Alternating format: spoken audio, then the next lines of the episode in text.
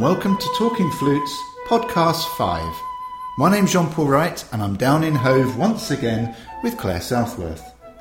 This morning, we're going to be talking about online flute playing, and especially a couple of projects that Clare's been working on these last two or three years, which demonstrates the movement away from the need to have direct one on one teaching to more online resource hunting. So, going straight into it, Clare, I'd like to talk about your two specific projects Flute Reboot and Kickstart Flute. How did they come about? Well, this happened. The Flute Reboot was the first one uh, a few years ago. I'd been coming across uh, quite a few people who'd maybe learnt flute at school and then had to give it up for various reasons like families, university, jobs. And at the same time, I noticed that online teaching courses be, started to become quite popular. The, the reason they're popular is they can be so flexible uh, because you can learn in, a, in, a, in your own home, in a relaxed and comfortable environment, uh, at a pace that suits you.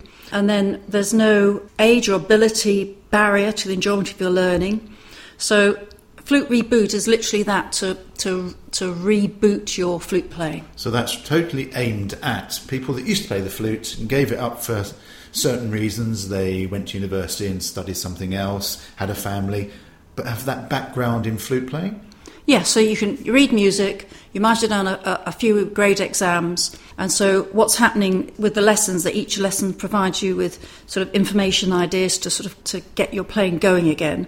And I'm using a mixture of of music extracts, old and new, and then you have the choice. You can read everything from your computer, or you can print the lesson to have on your music stand. And really, the important thing was that you have the flexibility of learning and, and choosing when, where you're the most comfortable, rather than be restricted by having to go to a particular lesson at a particular time. Because I've heard from quite a few people that used to play the flute, they would love to come back again, but they're nervous about going into a music shop, to finding a teacher again, and this just sounds perfect. Well, I hope people find it useful. It's it's a way of getting across sort of information they might not have had when they were learning uh, earlier on, maybe at school. So, in you know, things about your tone development, your technique development, articulation, but also playing lots of, of melodies, lots of really nice tunes from a, a wide variety of music. So, as a returning flute player, going back to a previous podcast when you're talking about you have to play the flute for enjoyment. Coming back to the instrument, really, you're coming back for completely different reasons, aren't you? Yeah, uh, and often it's be- you come back because it's what you want to learn, and you have that that motivation and that passion and that desire to learn.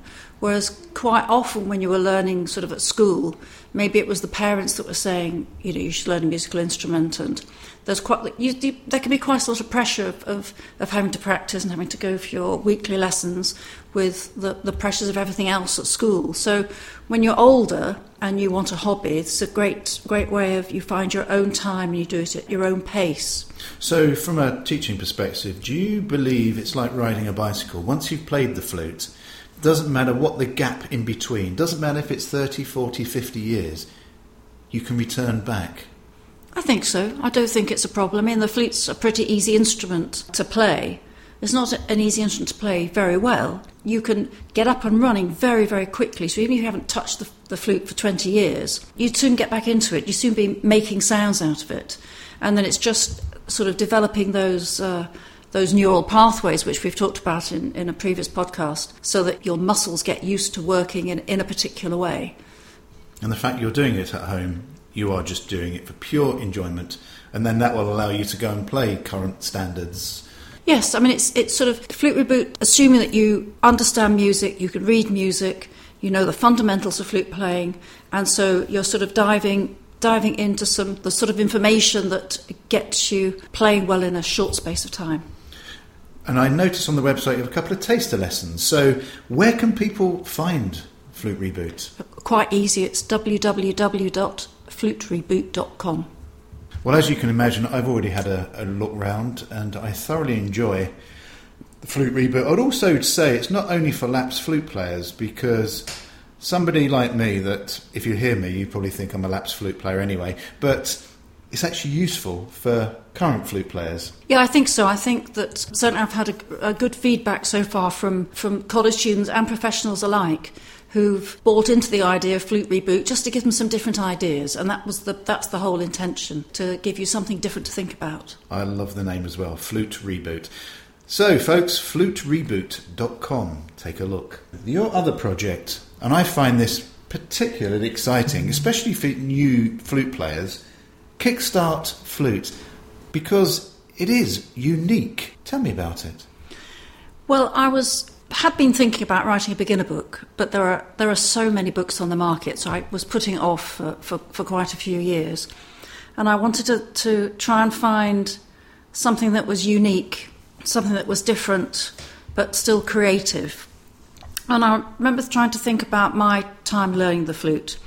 So when I was learning, all the tunes were either classical or Christmas carols, which was quite restricting because I love all genres of music.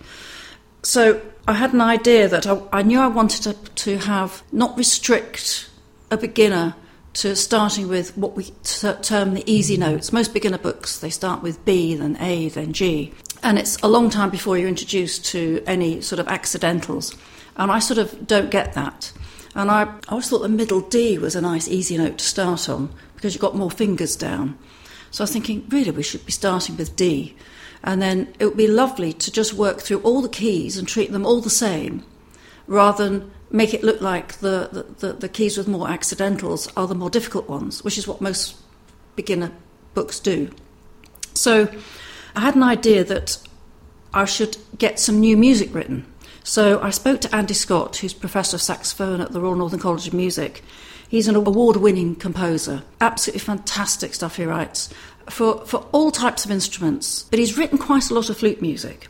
Yeah, he wrote, you commissioned him once a while ago for a concert you did at St John Smith Square, didn't yeah, you? Yeah, he wrote, wrote me a sonata, a huge fun. It's sort of crossover between classical and jazz. And he also, I've also recorded a, a CD of his called The Bad Tempered Flute, which also has Paul Edmund-Davies and Andy Findon on. That is a wonderful uh, album and that records all his flute music. Some just fantastic stuff. Everyone should should go and have a listen.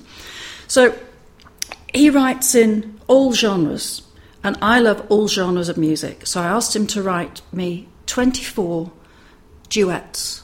Duets. Duets. Two Hang flutes. Hang on a second. Duets. Two flutes. Yeah. But you're learning at home, so where does this second flute player come from? Yeah, so I've recorded all the duets. So the duets have been recorded with rhythm, rhythm section of bass guitar, drums, and keyboards.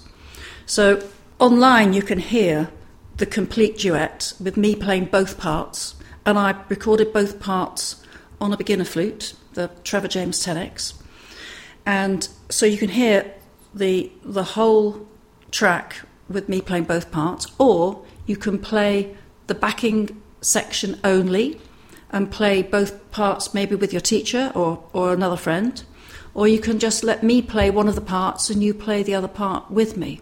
So you have choice in whatever part you play? You have a choice of whatever ever part you play. And it introduces players to music from all genres rather than just this sort of narrow window of classical. So you're going to play pop, rock, blues, bossa nova, samba, folk, classical, and you know lots, lots, lots more. Hang on a second, Clare, but they're beginners, beginner flute players. Beginners, it's fine. Each duet has its own lesson. So we start off with some pre-lessons, which introduce you to reading music and blowing on the head joint, forming an embouchure, getting the flute together, and basic rhythm exercises and, and simple things. And then each duet has its own lesson and it takes you then through all the keys. So each lesson gives you the information you play you need to play that one duet. Right, so it's progressive, yeah. so you keep learning the necessary information to play the duet that is upcoming. This is going to be fun for new players because you're not confined to, in my case, the most boring book in the world, which was Tune a Day. Yes, it's well, Tune. I started on Tune a Day, and funnily enough, we've mentioned in a previous podcast that I've just started classical guitar. I bought Tune a Day for classical guitar. Oh, so it's not just a flute thing. No, no, it's for all instruments, and it's it's good. I mean, you know, they've all been updated. All these books. Tune a Day is good, but it's still a little bit restrictive. I always have felt that the flute is is one of the easiest wind instruments to learn initially, so I wanted to write challenging lessons but rewarding ones. So they, they help develop your knowledge and your love of world music and many musical examples too from the, the, the classics that you're used to. But the main thing is to open up your world of music and not restrict it to one type.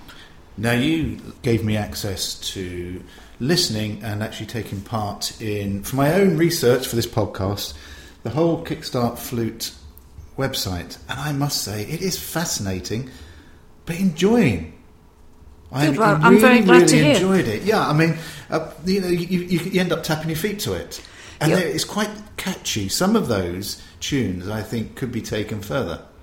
They, they could be taken further, and I know Andy is quite keen to extend them into sort of more larger scale pieces that could be used for flute choirs or mixed instrument bands. I love the music. I can I can play them all day. They're fantastic. So, if you're a flute player of any standard, I would recommend you visiting. What website is it, Clare? Uh, www.kickstartflute.com. I would recommend anyone visit, have a have a look round, but more importantly, if you're a teacher, what a great way to motivate and actually play duets with your young students. So they tend to want to come to lessons rather than dreading, as I used to. Well, I think lessons are a, a mixture of you know many aspects, but I think if you can play something or listen to something in your lesson, it really helps with the, the joy of learning, the fun, and, and the motivation. So that's flutereboot.com and kickstartflute.com.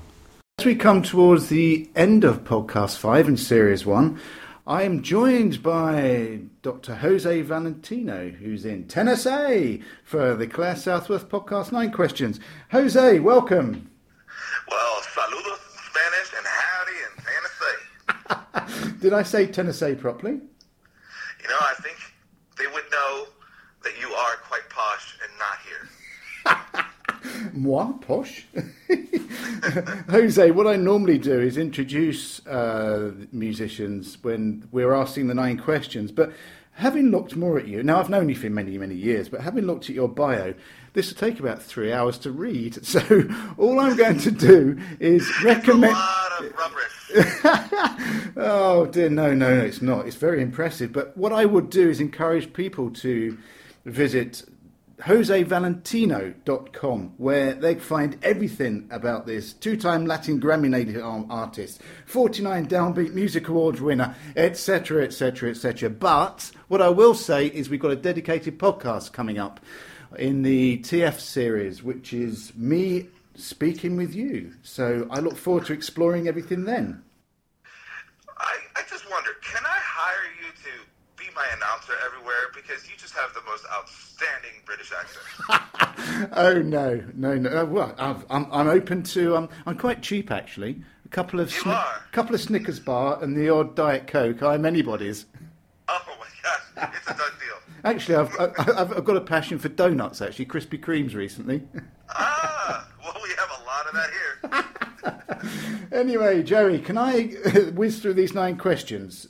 Absolutely. Right. Uh, they are speed questions, so it's going to be interesting to hear what you come up with. So, firstly, right. your favourite genre of music? Music that authentically expresses the human condition and clearly communicate meaning to listeners of all walks of life. Now, do you make that up or do you just read it? of course, I read it. What do you think? this is early over here in the United States. I haven't had my coffee. yeah, having known you for long enough, I know that it's impossible to pigeonhole you to ask you what your favourite is because you actually play everything. So, um, second question, and again, this is extremely unfair of you, having performed and known many of the top artists of many instrumentalists, is who is or has been your favourite musician on any instrument? Yeah, I think my all-time favourite musician is Michael Brecker, who is a tenor saxophonist and. Uh, uh, multi-award winning composer, and he really just pushed the envelope and not only uh, pushed the envelope on the instrument or on the genres that he played, but he also made it accessible uh, from the most scholarly to the most layman of people, and uh, just such an extraordinary human being uh, when he's not playing the saxophone as well. So I would say him. And then I would say when it comes to music education, uh, people like Jim Walker, uh, Steve Rucker from the University of Miami, who uh, really helped cultivate my artistic identity and be able to uh, play within any genre of context. Uh, you know, much credit to him. My father, I think, is uh, the ultimate music educator when it came to cultivating my identity. Um, you know, I just had a fortune to have a present father. Um, and then Kim McCormick, who is uh, my flute teacher for 22 years. And uh, most recently, I think one of the more innovative music educators is Kasandra Ramanali. Yeah.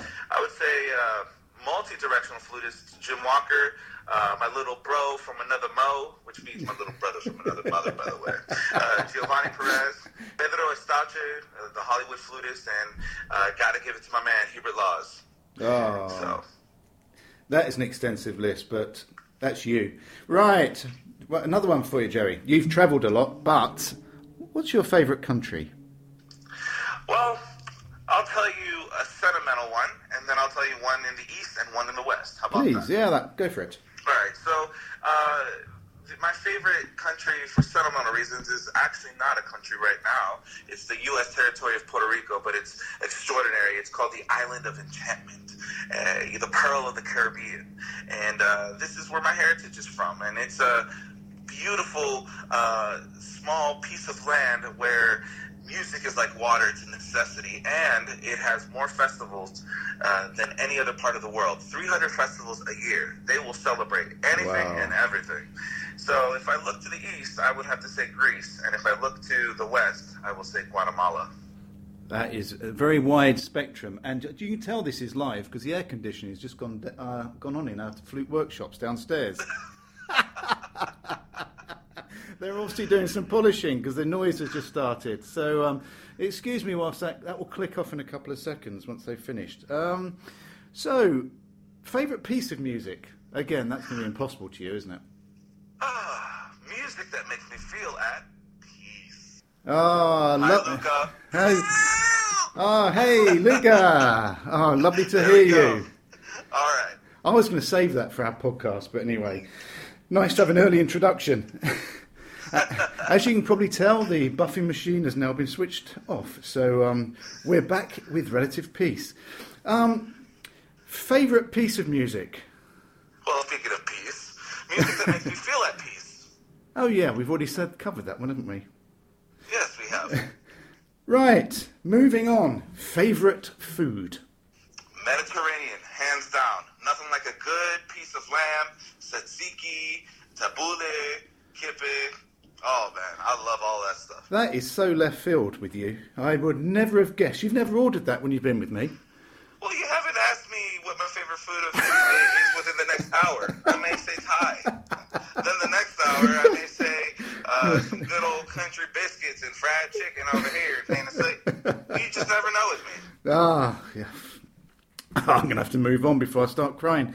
Um, what's now? This is a really silly question. What's the hardest flute, flute piece you've ever attempted or played? There's no such thing. If you mean the funnest piece that allows me to wiggle my fingers real fast, I will have to say Chantelinos. Okay, but you know that's a very nice accent you've got there. You're very close to mine. so Chandelinos, is that really? Well, and what about um, We Are One?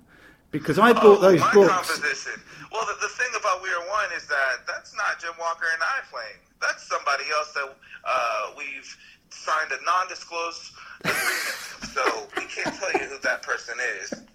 John Paul. John Paul. So, you know, what we like to do is we play the recording of John Paul. And then uh, we wiggle our fingers, and of course, we're the ones that get compensated for it. I tell you what, you know what I sound like, and I certainly do not sound like that. anyway, uh, right. F- favorite warm up method. Now, do you actually warm up? Yes, I do actually. Yeah, go on then. Hit me with it. Yeah, I, I warm up by playing 15 minutes of Sonic the Hedgehog video game. Then I drink a protein smoothie with chocolate peanut butter, banana, spinach, and soy milk, and greet people with kindness and hugs. Then I'm ready to play. so, no moise for you in the mornings. No, no. Uh. no Moise, please. Moise, please. right. What's what's been your most memorable moment playing the flute? You know, honestly, there are too many memorable moments. Since I'm always aiming to play as if it were the last time, therefore I count my blessings. So every moment becomes memorable. But I'll give you one. Don't. I was uh, improvising flute melodies on the mountain of Darío in Nicaragua. Mm-hmm. I was 18 years old, and the whole community came together. Musicians joined as well. And I played for six hours straight without even realizing, uh, sweat from head to toe everyone kept on dancing and laughing. So I kept on playing, and it was truly surreal.